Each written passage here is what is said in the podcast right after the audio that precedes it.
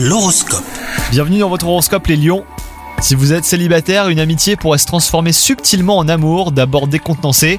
Et vous devriez par la suite être très intéressé et ouvert aux possibilités. Si vous êtes en couple, vous ressentirez de l'attirance pour une personne autre que votre partenaire. Mais pas question d'y laisser libre cours, pour vous la fidélité est sacrée. Côté travail, vous vous sentirez confiant, mais les astres vous invitent à vous montrer très prudent.